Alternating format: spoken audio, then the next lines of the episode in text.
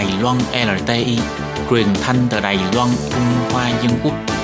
Mời các bạn theo dõi mục tin vắn lao động ngoài.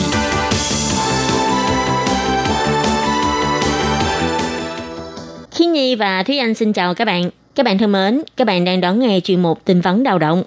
Trong phần tin vắn lao động của tuần này, Thúy Anh và Khiết Nhi xin mang đến cho các bạn hai thông tin như sau. Thông tin thứ nhất, đó là chính phủ đưa ra mức hỗ trợ bồi thường phí giao thông dành cho lao động di trú phải đổi ngày hoặc hủy chuyến bay về nước do dịch bệnh. Và thông tin thứ hai, đó là thêm dịch viêm phổi COVID-19 và nguyên nhân đổi chủ không thuộc trách nhiệm của chủ thuê. Bộ Lao động ban bố công văn quy định số lao động chuyển đổi chủ từ ngày 27 tháng 3 đến ngày 17 tháng 6 sẽ không bị trừ vào tổng số lao động được phép tuyển dụng. Và sau đây xin mời các bạn cùng đón nghe phần nội dung chi tiết của bản tin vắn ngày hôm nay. Đối với những lao động di trú đã thỏa thuận sẽ về nước nghỉ phép với chủ thuê từ trước 16 giờ ngày 17 tháng 3 để phối hợp với công tác phòng chống dịch bệnh viêm phổi COVID-19, phải dời hoặc nghỉ kỳ nghỉ về nước. Bộ Lao động đã đưa ra biện pháp bồi thường chi phí giao thông nếu lao động di trú đặt vé máy bay vào thời điểm sau 16 giờ ngày 17 tháng 3 năm 2020 những chi phí tổn thất do đổi ngày hoặc hủy vé máy bay phải kèm chứng minh đặt vé, hóa đơn mua vé, hoàn vé để được nhận bồi thường nhưng phí bồi thường sẽ không bao gồm tiền hoàn phí của hãng hàng không hay của công ty mua vé máy bay ban đầu.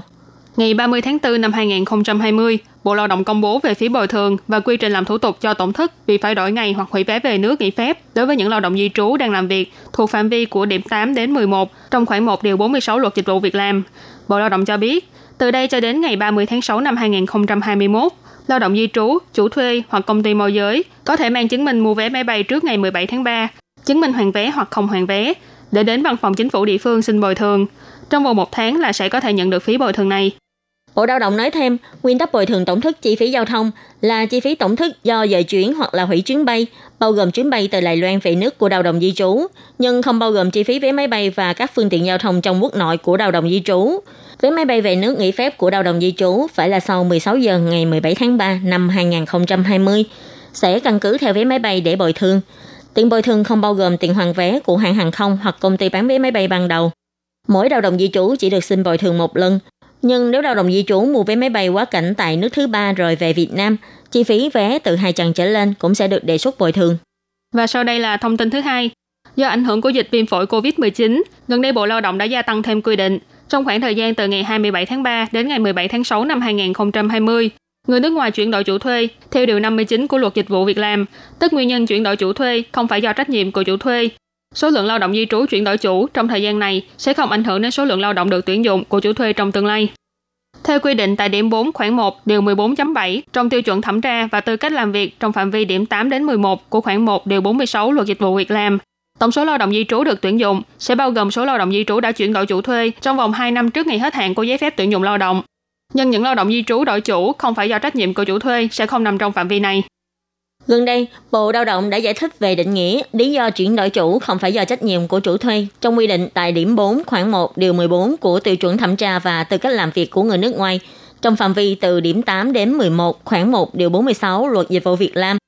Được thêm mới điều khoản từ ngày 27 tháng 3 năm 2020 đến ngày 17 tháng 6 năm 2020, người nước ngoài đổi chủ thuê theo quy định Điều 59 Luật Dịch vụ Việc làm vì ảnh hưởng của dịch viêm phổi COVID-19 là lý do chuyển đổi chủ không phải do trách nhiệm của chủ thuê.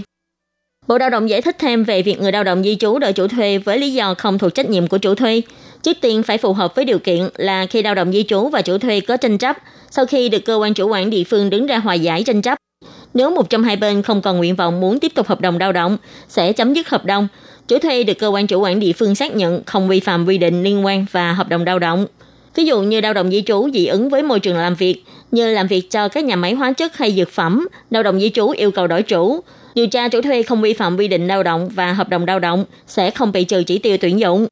Ngoài ra, lý do không thuộc trách nhiệm của chủ thuê dựa theo định nghĩa tại khoản 4 điều 20 biện pháp quản lý và tuyển dụng lao động di trú trong đó người lao động buộc phải dời ngày xuất cảnh và được sự phê duyệt của Bộ Lao động, như lao động di trú bị tạm giam, chấp hành án hình sự, bị thương nặng hoặc mang thai vân vân, phải dời ngày xuất cảnh. Sau khi được cơ quan chủ quản trung ương xét duyệt, thì dù người lao động cũ vẫn còn ở Đài Loan, nhưng chủ thuê vẫn có thể tiếp tục thuê lao động mới đến để làm việc cho mình.